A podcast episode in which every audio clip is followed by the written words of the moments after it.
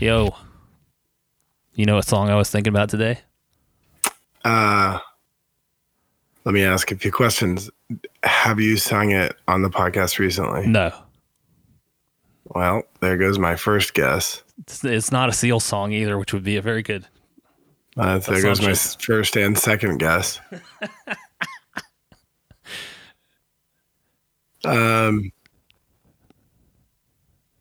Is it sung by Gwen Stefani? No, it's a male singer. I'm out. Mr. Jones and me tell each other fairy tales. Stare at the beautiful Eminem. You know, last week I told you about going down to Tennessee to watch Sturgill. Yeah. In the car on the drive back, that song came on, and I did not know the words to that song, but the other four grown men sang that song at the top of their lungs, word for word. Right. A gray guitar and sing. I see. I thought it was, and I just only today learned, because I didn't know the part after Mr. Jones. When he says Mr. Jones and me and them and I didn't know that part. It's tell each other fairy tales. But after that, he says, "Look at the beautiful." I thought it said, "Look at the beautiful Emily," for all these years, but it's "Look at the beautiful women." Oh, sexist. Yeah. Well, I do. I like the Counting Crows, man. Yeah. Yeah. They're one of those '90s bands that you could either like them or hate them, you know. But I like them. I don't hate him. That guy's actually a pretty good songwriter. I like some of his lyrics. That song's kind of goofy, but some of his great guitar. I like Long December is a good song. Yeah, I can't. Yeah, I mean, yeah, they people that ride for him ride hard for him. Yeah, I mean, they're not my favorite band in the world. I went to see him 2 years ago now. Oh yeah, yeah. Me and my girlfriend Jackie went to see him, and they opened up for Matchbox 20, which I am not a Matchbox 20 fan. Yeah, she likes Matchbox 20 a lot. I tolerate them, I guess. But they were actually I'm not into their music, but they were fine live. But did Carlos Santana come out on stage? No, I wish. I would have burned the house down. I'm a part of a Facebook group called what's the name of the song that he was at? Smooth featuring Carlos Santana. Or no, Smooth featuring Rob Thomas of Matchbox 20. That's the name of the group, and they just obsess about that song, and they'll just post like memes of like editing other things to like say those lyrics and stuff. Did the lead singer from the Counting Crows still have his dreadlocks? He did, but I'm gonna let you in on a secret. Did you know that is a wig? No. Yes. That's a wig. So he can just walk around town without being spotted. I guess he's bald. That's a wig, and I assume it wasn't always a wig. It was probably real at some point in time, but I think he said his hairline started receding. So, yeah, he didn't want to be the guy with just the two dreadlocks in the back of his head. It's the skullet of dreadlocks. Oh yeah, man, I used to always want dreadlocks.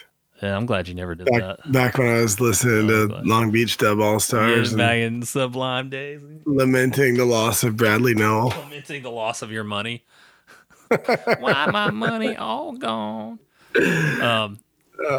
Back to Counting Crows, though. They were really good live. I enjoyed it.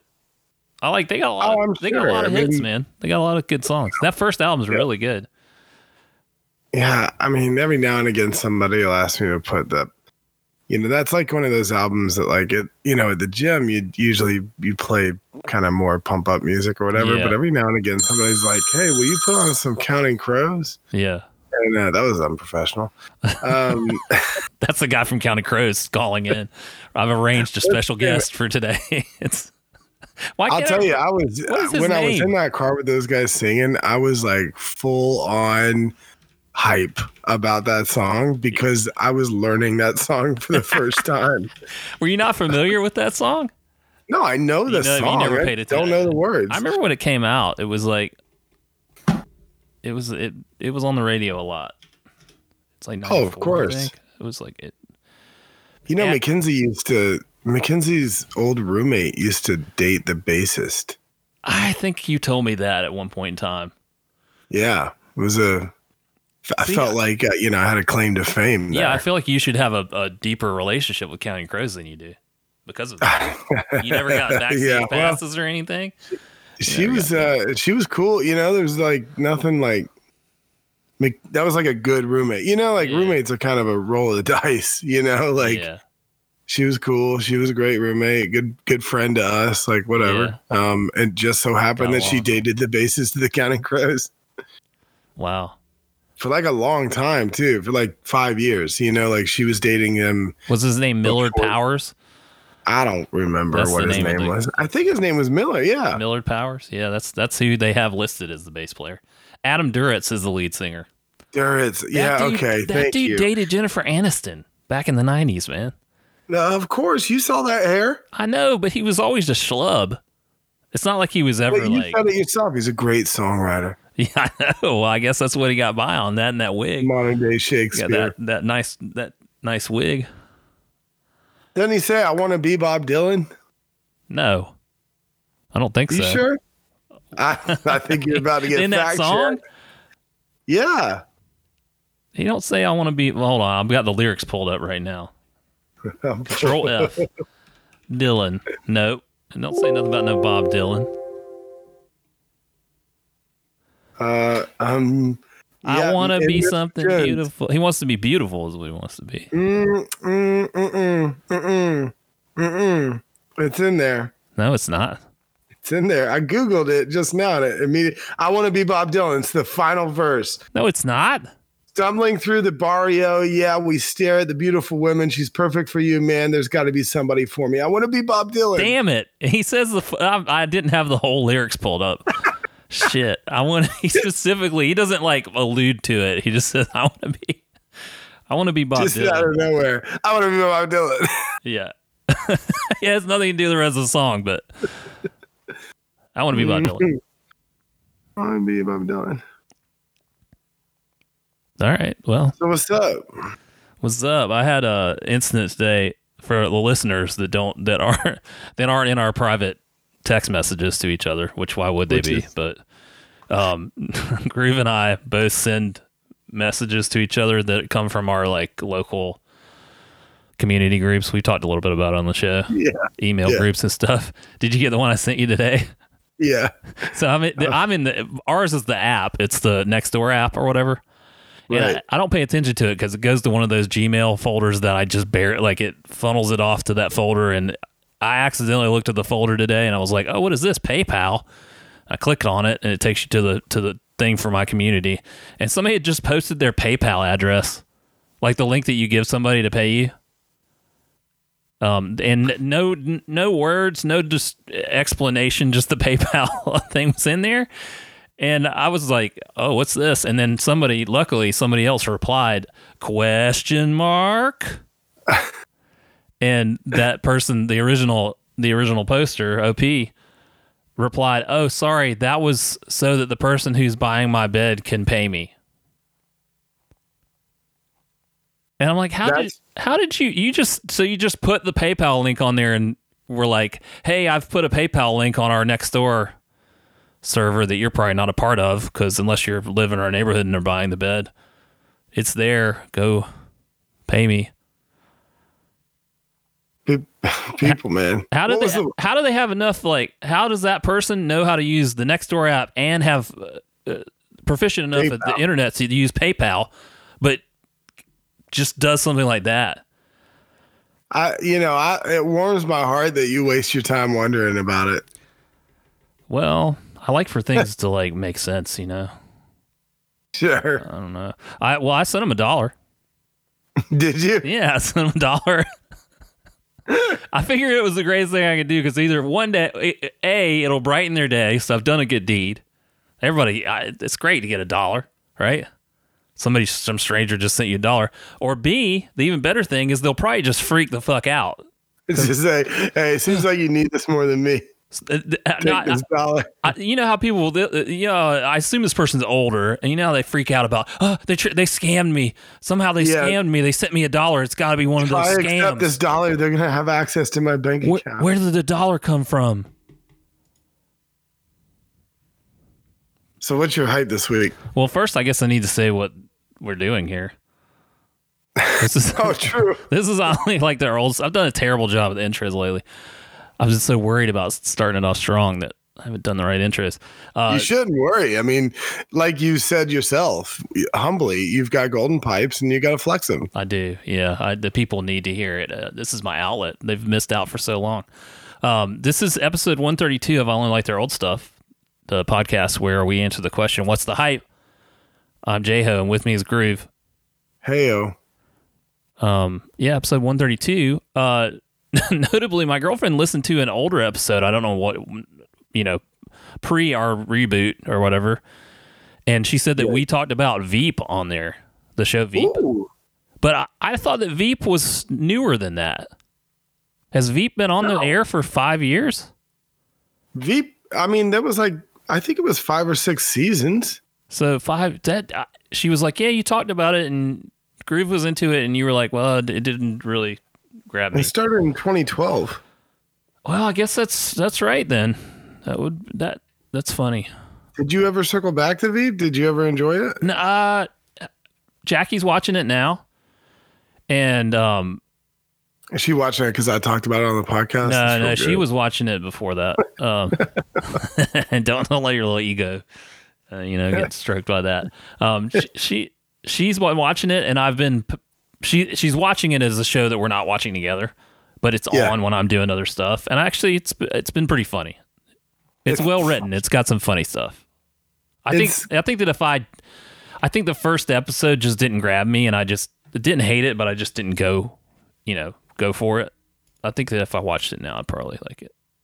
The original writer, Armando Iannucci, left after 2 or 3 seasons, and the guy that came in to run the show after that, I can't remember what his history is, but he was known as just this mercenary joke writer. Like the joke is the thing that matters more than anything else.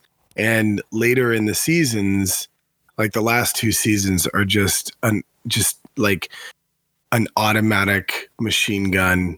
Joke, but it's not set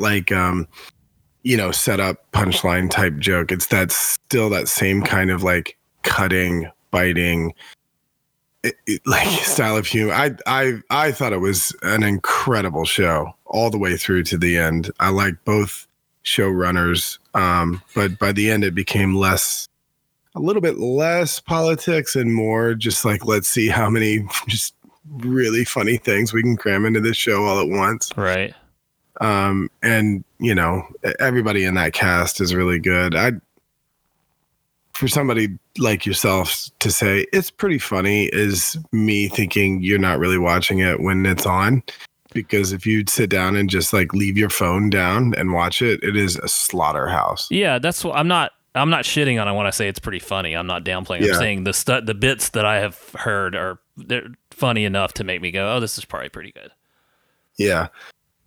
In fact, now you got me thinking about it. I might go back and do a rewatch of it because I'm nearing the end of one of the shows that I rewatch, at mealtime. Yeah. And I've never done a rewatch of that show. Which show? Veep. You never did a rewatch of it? Yeah, I only ever watched it from season 1, and I would just watch it when it would air. And it finished last year. Yeah. It's over. And so I'm thinking I may start back up at season 1 and see if it's as good as I remember it. Yeah. Yeah, it seems. I mean, I like shows that are well written, and it seems like it's well written. So, yeah. So, what's the hype for me? Yeah. So this is both hype and not hype for me. Well, it's not. So it's more hype than not hype. But on Friday, it was my 10-year wedding anniversary. Oh, yeah, that's right. I saw that. Yeah, so Mackenzie and I, we were going to have a party at our house. And, of course, the pandemic meant that we canceled it, right? It was going to be a pretty big deal, like a pretty big party. We were going to, like, renew our vows and stuff like that. But we canceled it back in April, you know, preemptively so that nobody bought any travel tickets or anything like that. Yeah. And when we canceled it, we just kind of like forgot to plan for our anniversary and didn't think too much about it until like the week of. And I knew that I knew what gift I was going to be getting her. Yeah. And so it was just a simple fact of getting that gift and writing her a nice card. And did you follow the rules of like the years or whatever? I follow the rules. Yeah, I follow the rules every year. I take the rules as inspiration because it's like wood. Whatever. Yeah, year gold, 6 is wood, silver. And I got her a bonsai tree. Yeah. Okay. So so I don't necessarily just get like a wooden gift. Like that's lame. You're like, here's a baseball bat. What's that? Here's a baseball bat. Yeah, here's a Louisville Slugger. Yeah. And so I got her a gift and I wrote her a card and it was Thursday. So Thursday night, she was like, yeah, I haven't really like done a lot of planning for this year because I kind of forgot. And I was like, that's totally fine. Like, I don't, like, it's okay. Like we'll have our party next year. That was what we were planning on. It's no big deal. We'll just have dinner together. And so I went to work on Friday morning and I get home at about 5:00. And I pull into the driveway. Now, our front yard is like a normal front yard. It's nothing special, no big deal. And you drive the driveway's on the right side of the house. So when you go into the backyard opens up a lot. So we spend all of our time in the backyard. We don't spend any time in the front yard. Yeah. And Mackenzie's done a ton of like landscaping and flower, gardening and stuff like that. It's really beautiful in the backyard. And we've got this like brick patio. It's not raised, it's ground level. You step, there's like 2 steps up to the back door. So you come down the back door and there's a big brick patio with like a pergola on around it. And you can see that patio when you pull into the driveway, when you get to the parking spot. And so I pull in and I park and I look and I see that our bed from our bedroom, the bed that we sleep on every night inside of our house is on that brick patio. Yeah, you sent me pictures of this. So now I realize, now I understand why that was, because it's part of your anniversary. So yeah, so she's gone through the trouble of getting these linens that she has for like her work, these big, probably 10-foot long and 5-foot wide, billowy just things. Yeah. Pieces of cloth, and she's used like her clamps that she uses for work to hang them from the pergola.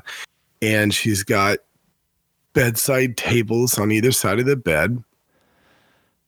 And it's very obvious that she has spent the majority of the day preparing this. Yeah. And she had a grocery list for me to buy, and she was ready to prepare dinner. And we were going to eat dinner we were going to cook the fish equivalent of foil burgers over the fire in a fire pit in the backyard. And we have this outdoor screen, so we're going to watch a movie outside. Yep. And it was a recreation of one of the trips that we took when we were, it was about 6 years ago, we went glamping and she loved it. It was for an anniversary and I took her because we alternate years. She does the even years and I do the odd years for planning our anniversary. And one of the gifts for 10 years is aluminum. Yep. And so that there comes the foil burgers, right? Yep. So it's this well thought out, just overwhelmingly sweet and adorable gesture that took her so much time and work to prepare. And I pull in the driveway and my first thought was, God damn it, I'm going to have to clean this shit up. What an asshole.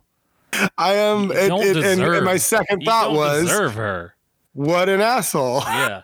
Good. He should think that. That's a very thoughtful thing that she did. It looked legit. It looked like a resort kind of. Oh thing. Yeah. Like, I mean, it was gorgeous. Well, it was crazy.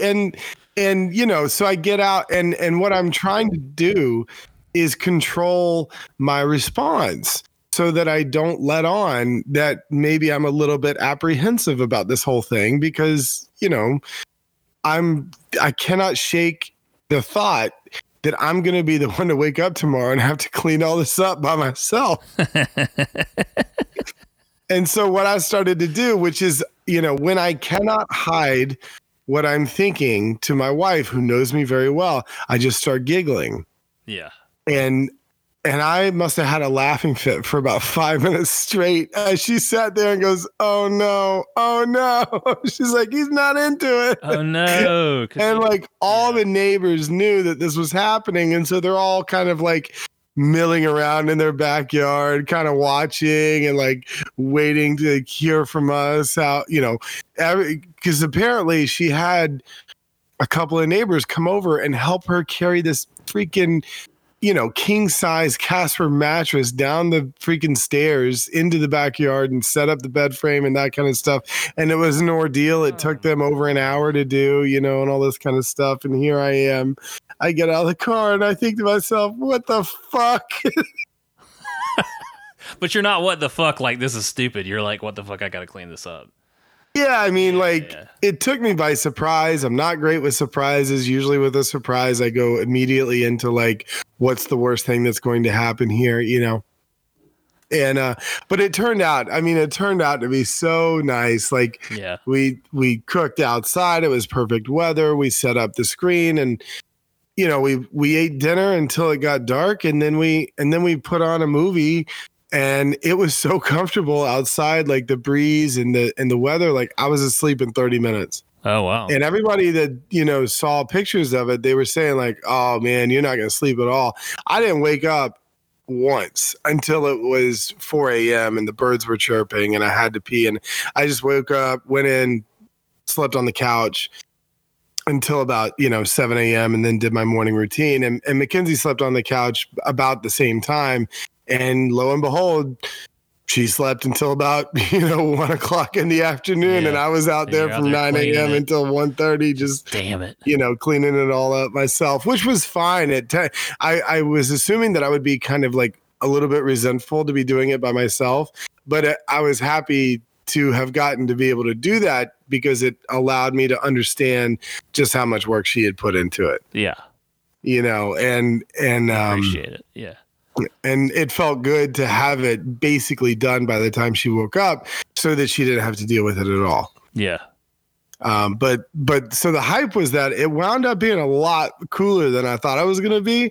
But the hype was the fact that, you know, I spent 5.5 hours carrying shit back upstairs the next day. And shit. Yeah. I understand. Yeah. Oh, look. What about you? Cool. My hype is that, so my cat that I've had forever, you know her, Veruca. She has had some health problems lately. She had like a cold last week or something, or 2 weeks ago. And we were really worried about her. So I took her to the vet and they were like, well, her teeth are really bad. And we think this is causing her to have these other problems. So we need to take her teeth out, but we've got to run some tests to find out if she's healthy enough to do that surgery. And so I was like super nervous because it took like a week to get the results back because it like, the vets are backed up right now because nobody's been taking people are just now taking their animals to the vet because of the shutdown and everything. Anyway, they got the results back and she was like, wow, this cat is like super healthy for being 14 years old and we're going to be able to do surgery. So, and it's going to like really improve her. Like, you know, I don't know how many years we have left with her. So it's going to improve her life for the next couple of years. So that was huge relief to me. Yeah. We lost her brother last year, and it just devastated me. So, but, you know, that's my hype, I guess. When's the surgery? We haven't set it up yet, but I assume within the next couple weeks or something. It'll be a day thing where we just drop her off and then pick her out later, I think. But they do have to take all her teeth out. She has really bad teeth. She's always had bad teeth. But apparently she's been in pain and just can't tell us that, which sucks. Yeah. But we're getting it worked out, you know, So is that hype and not the hype at the same time, too? Well, not the hype is going to be paying the vet bill, but... But I'm just glad that it was good news, because damn, I could use some lately. I feel you. Yes, that's my hype. Your not the hype was breaking everything down from that? Yeah. So my not the hype, man, I'm just a bummer this episode. My not the hype is I think I might have to get my gallbladder taken out. Whoa. Yeah. I'm not sure yet. I've had this gut issue that's been going on for like 2 years, and I've gone and done all the tests and stuff like twice. And every time they've come back and been like, we don't know what it is. What do you think it is? I'm like, why are you asking me what it is? You're the doctors. I know I seem like an expert on everything, but I don't know anything about this. I've done like the CAT scan, everything. I thought it was my pancreas or something. I'm like, oh, I'm going to have to. Do they do pancreas, you know, transplants? I don't know. And all my results for my organs and stuff came back good, but they can't really test the gallbladder, I guess. They just kind of have to like. It just goes bad and you just have an attack and have to get it taken out, or they preemptively take it out. But it's kind of the last piece of the puzzle, and it's just consistently hurts a little bit there where it is. I don't even really know where the gallbladder is. Where it is? So it's like, or on the, what it is. It's on the right side, and it's like right at the bottom of your rib cage, I think. I mean, that's where the pain is. The gallbladder like helps process fats, I guess, but and like greasy food and stuff. You don't need it though. That's why they're able to take it out. I saw them chicken wings. Well, that's the fun. I knew you were going to bring that up, but I do talk about greasy food and stuff on the podcast, but surprisingly, we eat pretty good. You know, we eat pretty healthy. We don't eat a lot of really greasy stuff other than the occasional order of chicken wings. But it runs in my family. Like my dad and my brother had to have theirs taken out, you know? Yeah. But I hate the doctor, number one. I'm scared because I haven't had surgery since I had my tonsils taken out. Mm-hmm. And I'm also like, well, I've got health insurance, but like, I don't know how much it's going to cost, you know? Yep. I don't want to pay like, I don't want it to be like, oh, it's $50,000 or something. Like, y'all ain't getting that money. Motherfucker, I'll take that shit out myself. That's about it. I declare bankruptcy. Yeah. Oh. But I don't know if I'm gonna have to get the other frustrating thing is like, because they're so like, well, everything looks great, but you can either choose to have us talk about taking it out or not. So now I have to like go through the hoops of like going to talk to the surgeon to see if they want to take it out and all that stuff. And so, but apparently it's not that bad of a surgery anymore. Like my brother had it done, and I have heard that. Like I remember my dad talking about when he went like.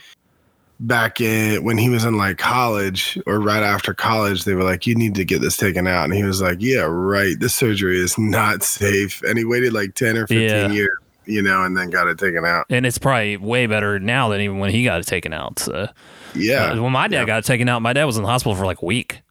Like it was a big deal, you know, but that was a long, long, long time ago. But yeah, I think it's a day surgery now.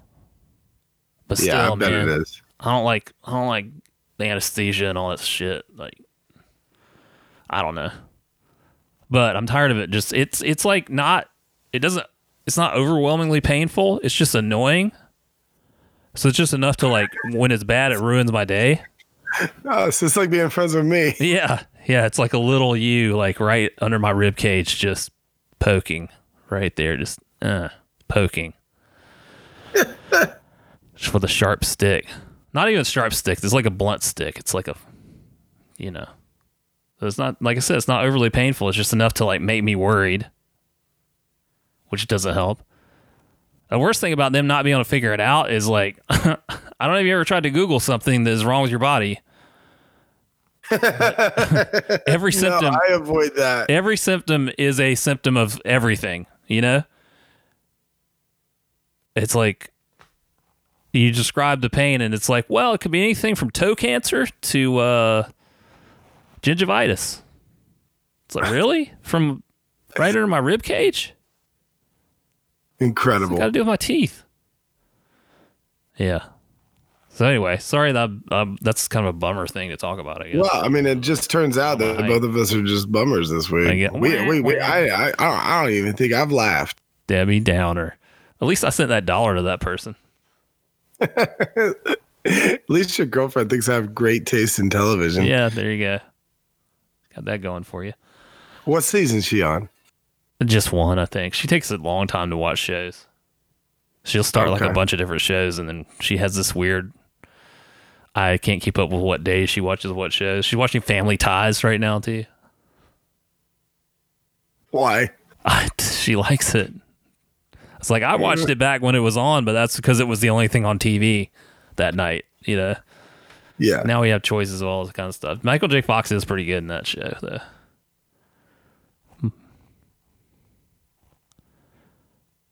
What? I'm just thinking on Michael J. Fox. I'm really only attached to him from one thing, and it's not Back to the Future. And I don't think I've seen him in much of anything else other than Back to. I don't think I've seen a Back to the Future movie from beginning to end ever in my life. Really?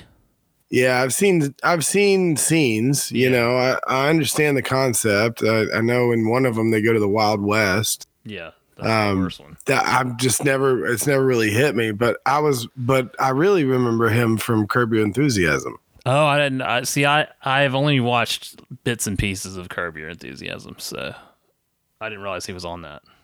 Yeah. I mean, he has, you know, he's in a season as one of the, it's so funny with Curb Your Enthusiasm, who plays themselves versus who plays a character. Yeah. Like, Michael J. Fox plays himself, but Vince Vaughn plays a character. Yeah. You know, anyway. Yeah, so I didn't even know. I've never seen an episode of Family Ties, and I don't think I'm ever going to. Well, you're not really missing much, but it's got a banging theme song. Okay. All right. Does it slap? It ends with sha-na-na-na. Yeah. It's good. I'll put it in the show notes. Yeah, I'll follow up on that. Yeah. I used to watch it when I was a kid, when it was on TV. But like I said, there was nothing else to watch. It was Sunday night. You watch that, you know? Yeah. Or whatever night it was on. I think it was on Sundays. But yeah, it's kind of odd that she's into that, but whatever. What is that on? We have the CBS thing. CBS On Demand thing. Yeah, you really got to get all your NCIS in. Yeah, I love NCIS, especially the one with LL Cool J on it. Isn't he on one of those?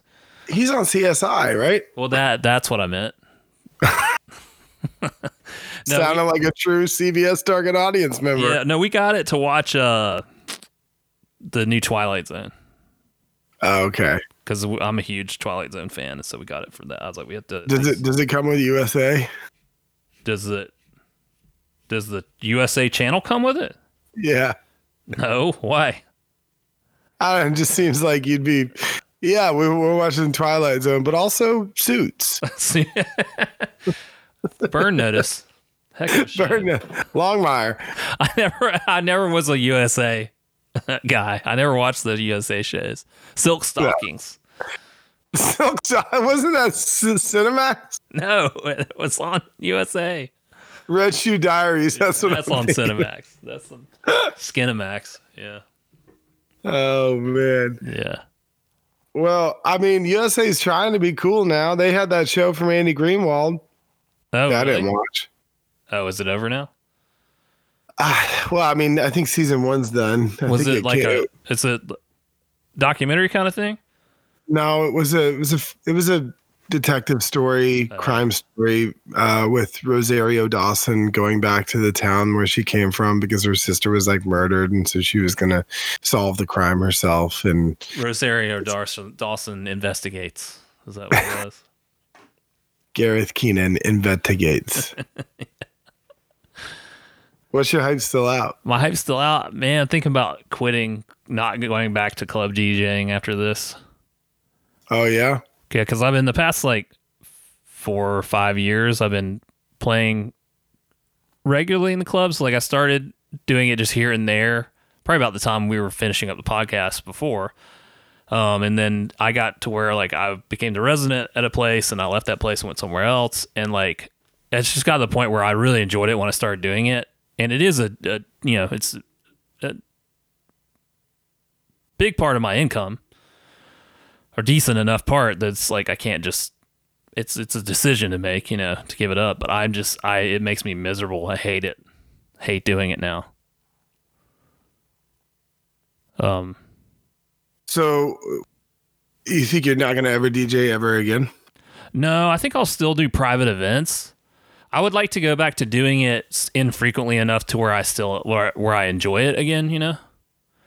Yeah. I would like to play gigs where I could play generally what I want to play, which there are some out there, but I can't take those gigs because I'm so tied into these club gigs. And then I'll do, you know, I do 4 or 5 weddings a year usually. So I'll continue to do that and private corporate events and stuff like that every now and then. But like, I just have like over this past 3 months, I haven't DJ'd at all, and I've had no desire to, and I've been so much happier. I'm not been happy. Let's make that known. I'm never happy, but I've been happier than I was. I was just dreading it every time having to go, and just like thinking about the night and being like, this is going to last till 2 a.m. and I got to pack all this stuff up, and all this stuff's heavy, and the crowds have just been terrible lately, you know? Well, not lately, sure, but before this thing. And it just progressively worse, just rude, obnoxious, and demanding. And just, I'm like, man, I ain't getting paid enough to deal with this, you know? It's just babysitting adults. Well, I think, you know, if the people that are, you know, contracting you to do this give you a hard time, maybe just show up one more time and play Back That Ass Up on repeat for 7 hours. Yeah, yeah. I just go out with a bang. Difficult your way out of it. Yeah, just get fired. Just play Blurred Lines all night on loop. For one time, I looped Blurred Lines. So people were being so annoying, requesting Blurred Lines, that I was like, "Fuck this," and I looped it for 30 minutes. So I let it play, and it looped in. I beat matched it back into itself, right? And so it went on for 30 minutes. And I was like, "I'm gonna show them." You know, it's going to be this death march on the dance floor, and they're just going to, you know, they'll be passing out, and they loved it. They loved it. Yeah, I was just about to say, they fucking loved it. I could have played it the whole rest of the fucking night, and that was the point where my last bit of my soul that wasn't crushed was just like, eh. The fire in my soul was just finally extinguished in that moment. Fuck this. Well, my hype still out is wondering whether or not you got a recipe for us this week. I don't, but that did you do the foil fish and yeah? So 6 ounce cut of salmon, skin on top of a bed of asparagus with, you know, herbs and spices and whatnot. Wrap it in foil. Put it on a fire for 15 minutes or put it on the grill. We also diced up, you know, Yukon Gold potatoes and put them in a separate foil. Mm-hmm. And you cook those for 10 minutes on the fire, and then you open up the foil and throw a bunch of cheese in there. Oh, yeah. Put it back on the fire. It was delicious.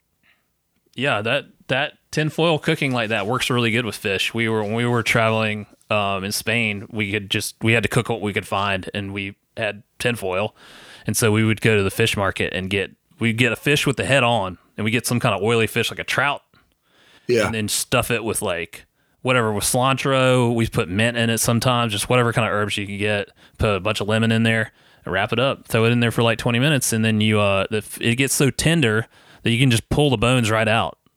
So it's like a cartoon almost. You just whoop, right out of it, and you got the two nice fillets there. Delicious. Yeah, something to be said for foil cooking. Yeah, underappreciated, the old foil cook. Yeah, agree. We used to do Boy Scouts all the time. So. What have you been consuming? So I've been follow up on some other stuff that we've talked about in the past. I finally listened heavily to Waxahatchee. Oh yeah, your recommendation. Which you should be honored, because usually I wait a few years before I listen to something. Oh, I'm sitting here with my hands around my head, just ready to bask in the glow of you saying what you're about to say. Saying that you're a genius for choosing music. No, I finally listened. I was listening to songs, and then I finally I feel like with her, I needed to listen to the album, the whole thing. Yep. And so I did, and that St. Cloud album, which is her most recent one. That we referenced the song Fire on the I think it was called Fire. Yeah. On the podcast, which is fantastic and probably still my favorite song on the album. But yep. The whole album is just great. I love the first song and the last song are just fantastic and great bookends to it, and then it's just a really good album, like solid all the way through. Yeah, she talks about constructing albums like that and giving attention to the album as a whole. Like people, I've watched a bunch of interviews with her, you know, because I went hard in, you know, about 4 months ago, and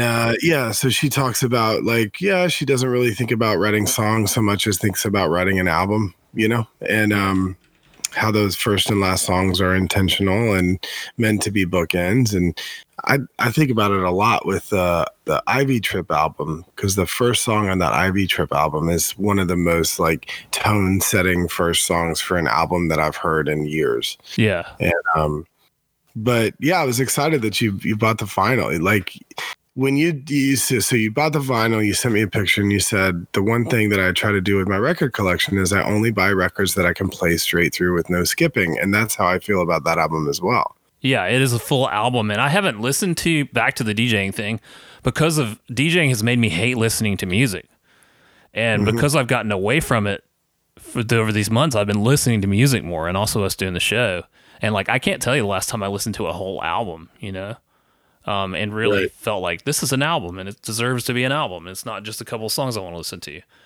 So I picked it up on vinyl, ordered it. It's got a huge poster in it.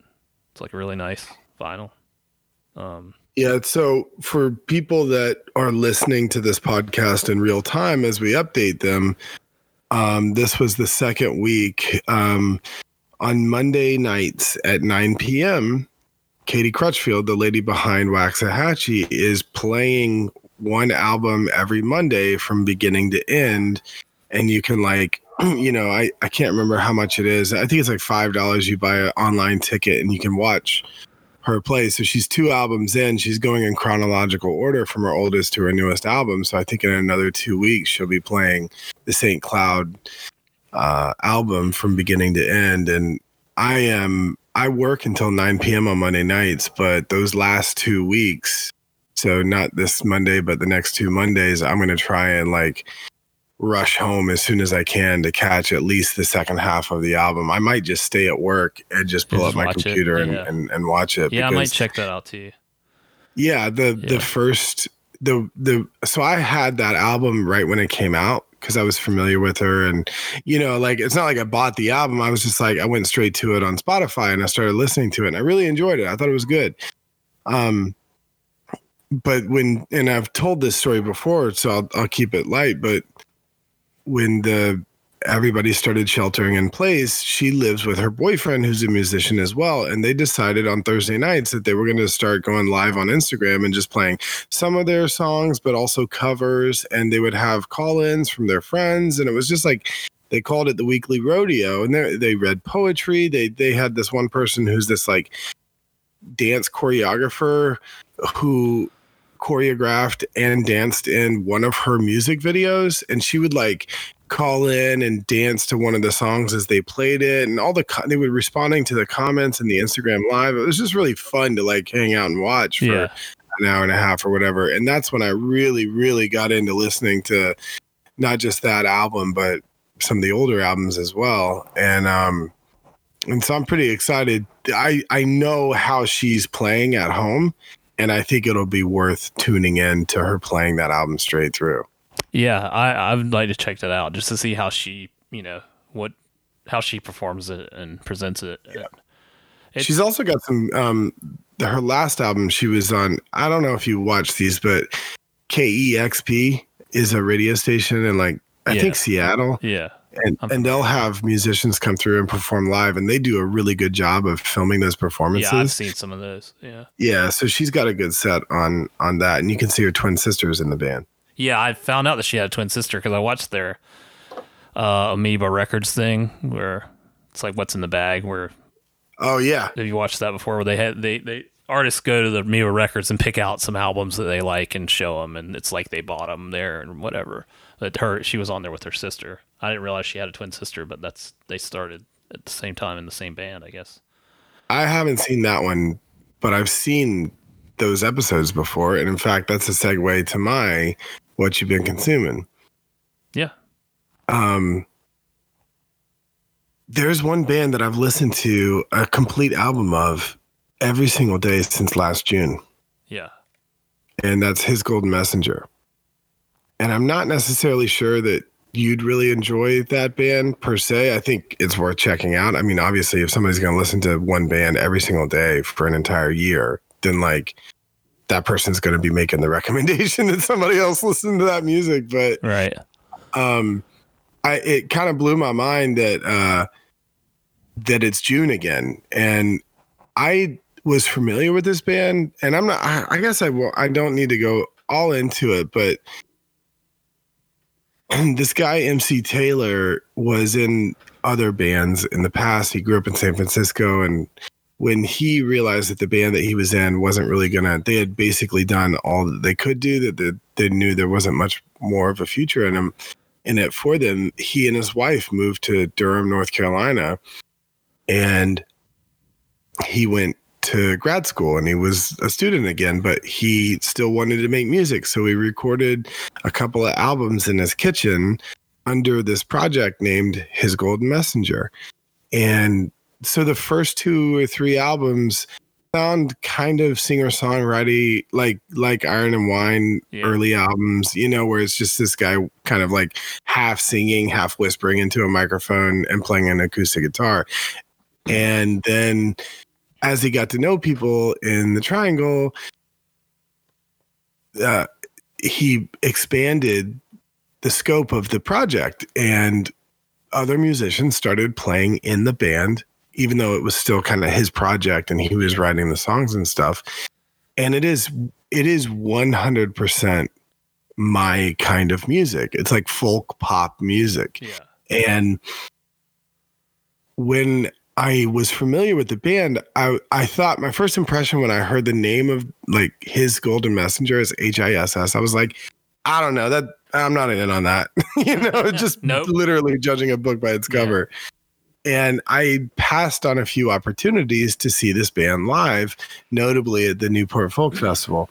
And then last summer, there was a set at the festival that was called Songs for Beginners, which was, that's this Graham Nash album. Mm-hmm. And a bunch of different musicians got on stage, and everybody covered one song from that album. And when my favorite song from that album was being covered, it was being covered by MC Taylor from Hiss Golden Messenger. And I was like, dude, this guy rocked this fucking song. Yeah. I'm going to have to go check him out.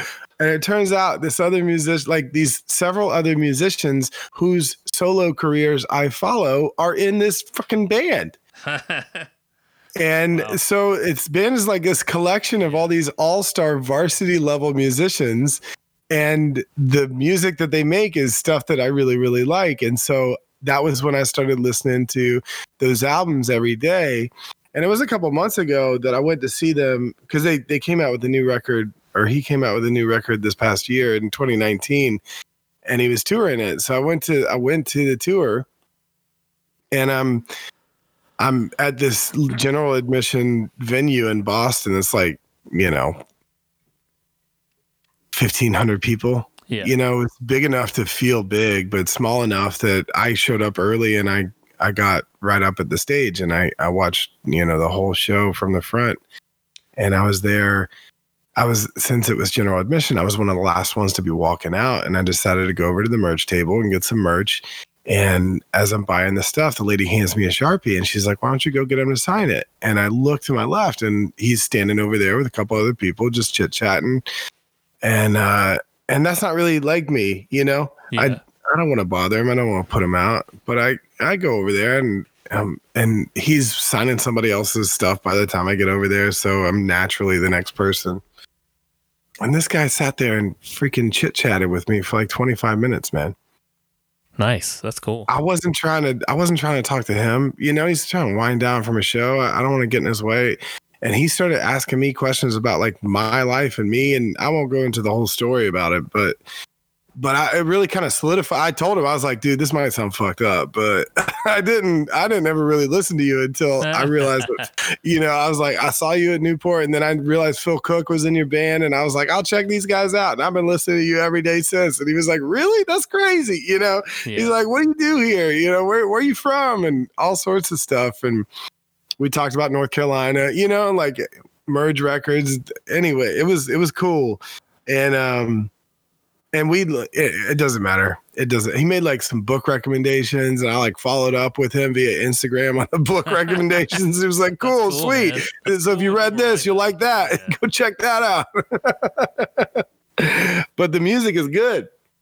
That's cool. And yeah. It's like I'm coming up on my 1-year anniversary of fanboy, you know, like whatever. And I'm not tired. I mean, he's got like 7 or 8 albums. And so it's easy to rotate through a bunch of different ones and they have different vibes, you know, to different albums. But, that was a lot of talking about one band that probably not a lot of people are going to love, but I strongly recommend check out. If you're going to check out this band, start with the album Lateness of Dancers, which I think is the one that's most accessible. It's like, it's got a lot of more upbeat melodies and good guitar riffs, you know, it's just good music.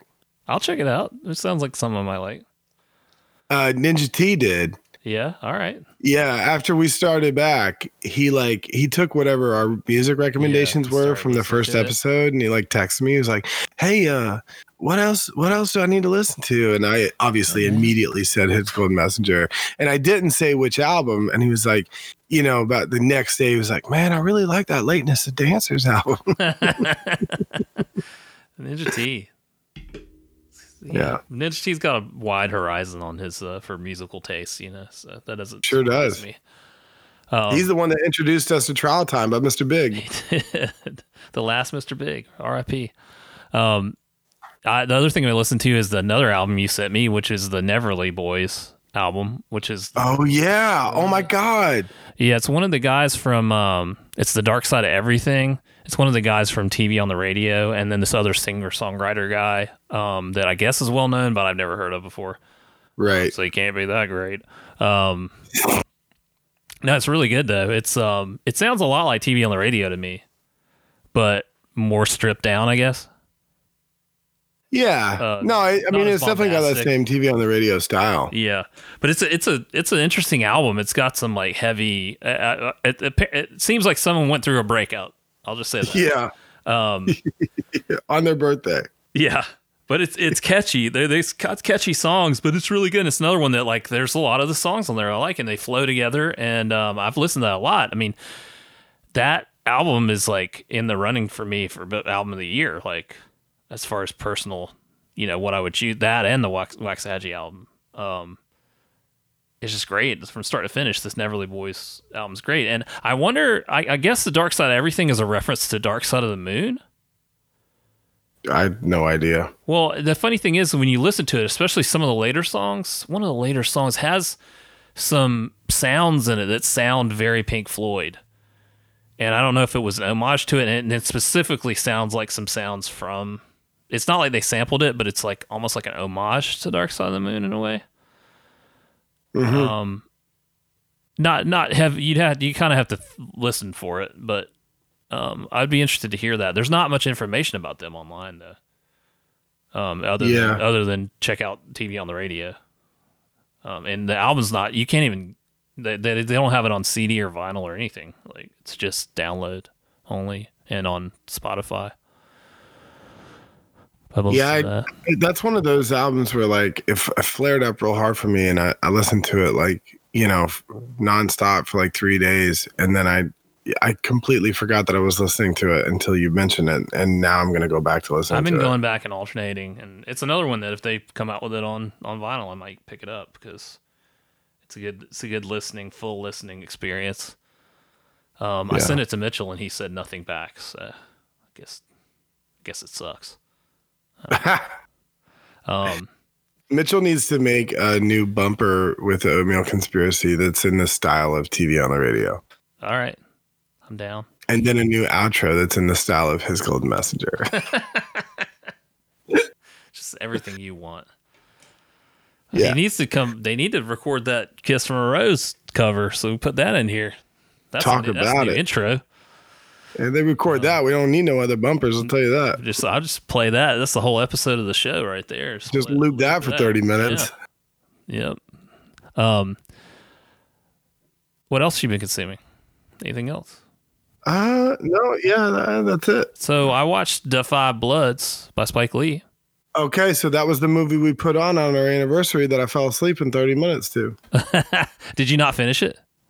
Well, I haven't finished it yet because I can't tell whether or not Mackenzie wants to finish it with me or not. So yeah, we watched it in 2 nights. I do want to finish it. Yeah, it's long. It's 2.5 hours. Okay, well, I'll reserve judgment, I guess, on it until you've seen it. Well, no, I want to hear what you have to say about it. It was good. I don't consider it one of Spike Lee's best films. I'd say it's like middle of the pack, but even like middle of the pack Spike Lee is something I'm gonna get into. You know. The actors were fantastic in it. It features, is his name Clark Peters that was in The Wire?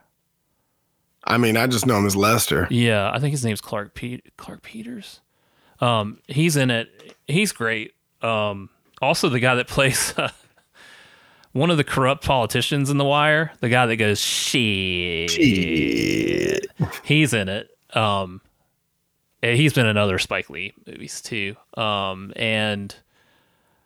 Yeah, it's really well acted. It's a little bit disjointed in places. Yeah.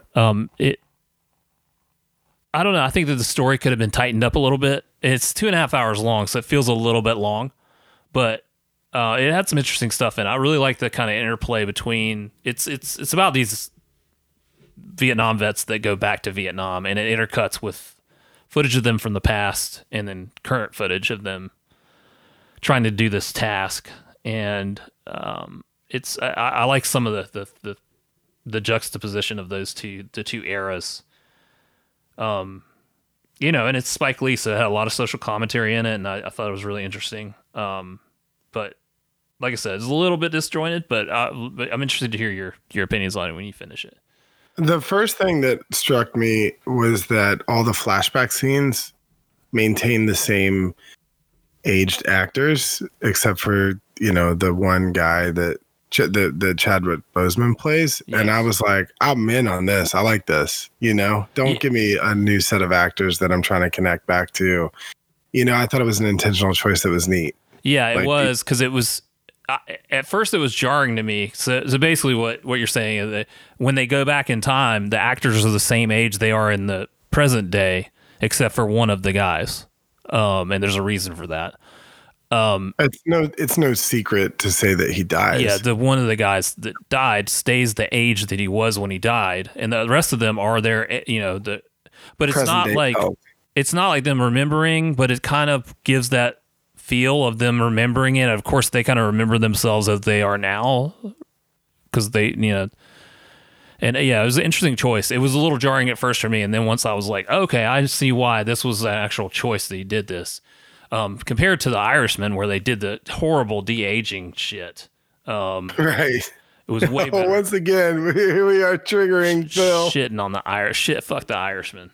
Yeah, they didn't do any. They actually did do a little de-aging stuff at one point, but it wasn't very long. And it was, but I'm glad they didn't. I guess the other choice would have been to cast other actors that looked like these guys, but younger. It's a great soundtrack. And some nice moments and some beautiful shots. Like, I think it looks like it was shot in Vietnam, and there's just some beautiful scenery in the jungle and stuff, you know? Yeah. Evokes some Apocalypse Now vibes at times, which I'm sure was intentional. Yeah, it's worth watching. Yeah, I'll follow up with it. Owen didn't like it. Why didn't he like it? Well, he just said it's not good. He said, unprompted film review, watch The Five Bloods. It's not a good movie. And I was like, oh, well, that makes me want to watch it even more. He's also British. He doesn't understand. Yeah, he doesn't get it. He don't understand it. I mean, I can understand why people wouldn't like it, but I liked it. I thought it was, I don't know. Jackie liked it too. So. Well, sweet. Yeah. And then we watched Raising Arizona last night because we're trying to get through all the Coen Brothers movies again. And I've seen that one more than probably any of the other ones because my dad used to watch that movie on HBO when I was a kid. Yeah. Which is surprising because if you met my dad, you wouldn't think he'd be into that kind of movie. But that movie's really good. It's really funny. And Nicolas Cage, like at the height of his powers, I think. And Holly Hunter's great in it. Right. I've only seen it once. I mean, it was back in the day, yeah. You know. It's good. It's a short one, not super long, but it's interesting to see now because I'm picking up on watching the Coen Brothers movies and watching them kind of close together like this. I'm starting to see more ensemble actors that are in multiple ones that I was like, oh, it's that guy, but he's in a bunch of these, you know? And I can't remember the names like right now, but just guys that, you know, just... that guy, it's that guy. He's in other stuff, you know. You see that they like to work with some of the same actors over and over again. Yeah, not just the big names, but the Aaron Sorkin Repertory Company. Yeah, who else is? Christopher Guest is the same. Yeah, he does that style of working with the same people over and over again. I'm blanking on the guy who did. Boogie Nights. P.T. Anderson. Yeah, he does some of that too. Yeah, he does that too. Yeah. Oh, great. This is... I feel like this is not a good episode. I mean, they can't all be great. Remember when we did the death episode?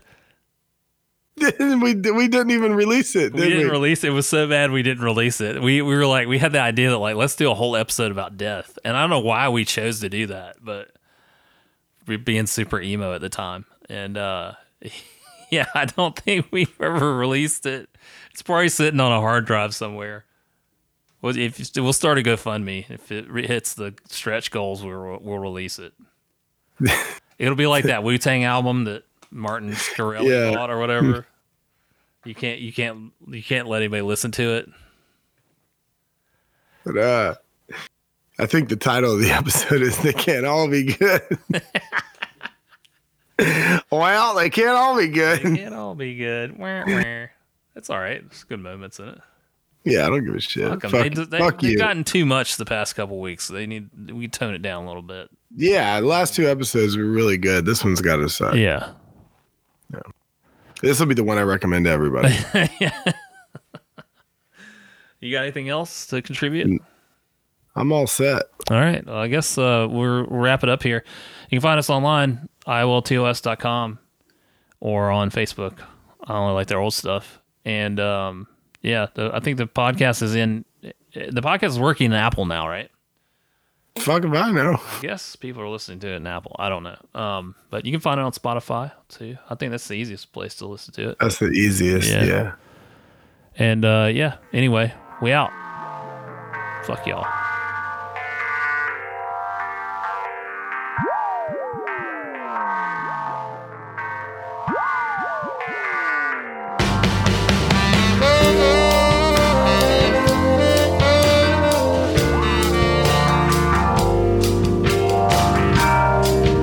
Just enjoy another episode of I Only Like Your Old Stuff. We'll see you next time.